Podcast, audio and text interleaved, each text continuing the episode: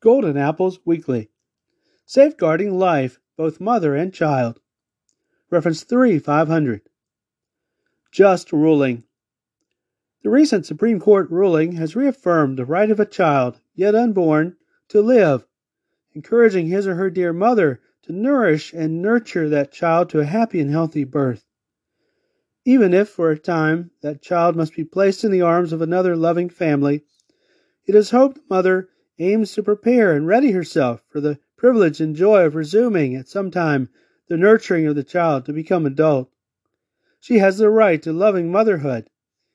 But of course, it is the choice of each woman to desire the capability of raising her children well. Motherhood.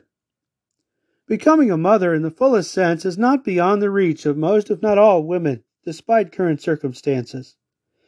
God's Word offers valuable insight and instruction that can develop this ability inside even a young woman, and much instruction that is based on such godly wisdom is also available. In fact, apart from God, this task would be much more difficult. God has created us to need His guidance, which we may receive freely. Psalm 127 1 of Bible Record says this Unless Jehovah Himself builds the house, it is to no avail that its builders have worked hard on it.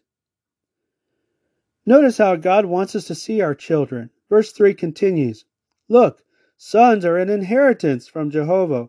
The fruitage of the belly is a reward. Like arrows in the hand of a mighty man, so are the sons of youth.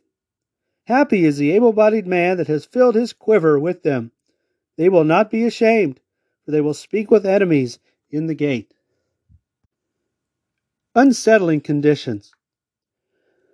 It is important, however, to realize and include in laws regarding the process of pregnancy that certain conditions still exist that can, only occasionally in certain circumstances, threaten the life of the mother to give birth.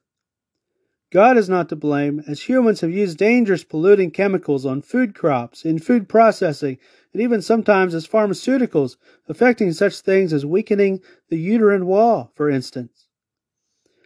It is not unreasonable in such unusual circumstances to believe the mother has the right to decide to sadly terminate her pregnancy to safeguard her own life and responsibilities toward others, for instance. However, we believe tests exist for practically all such conditions, and in most circumstances, pollutants can be halted, and nutritional or other treatments also exist to hopefully remedy the problem so as to be able to continue the progression of birth without harm to the mother. Not all respond to such treatments the same, though, and if ineffective, it is not impossible that a decision might have to be made between mother and child.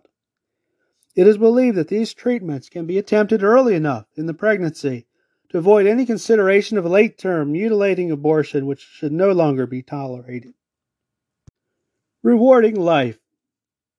Nevertheless, as the health of all generally increases under the loving rulership of God's Son, with replacement of all harmful chemical pollutants with more effective and healthful alternatives, such grievous circumstances will gradually subside and life may become as God intended, bringing genuine happiness to mankind, developing greater peace gradually with the application of God's loving instruction.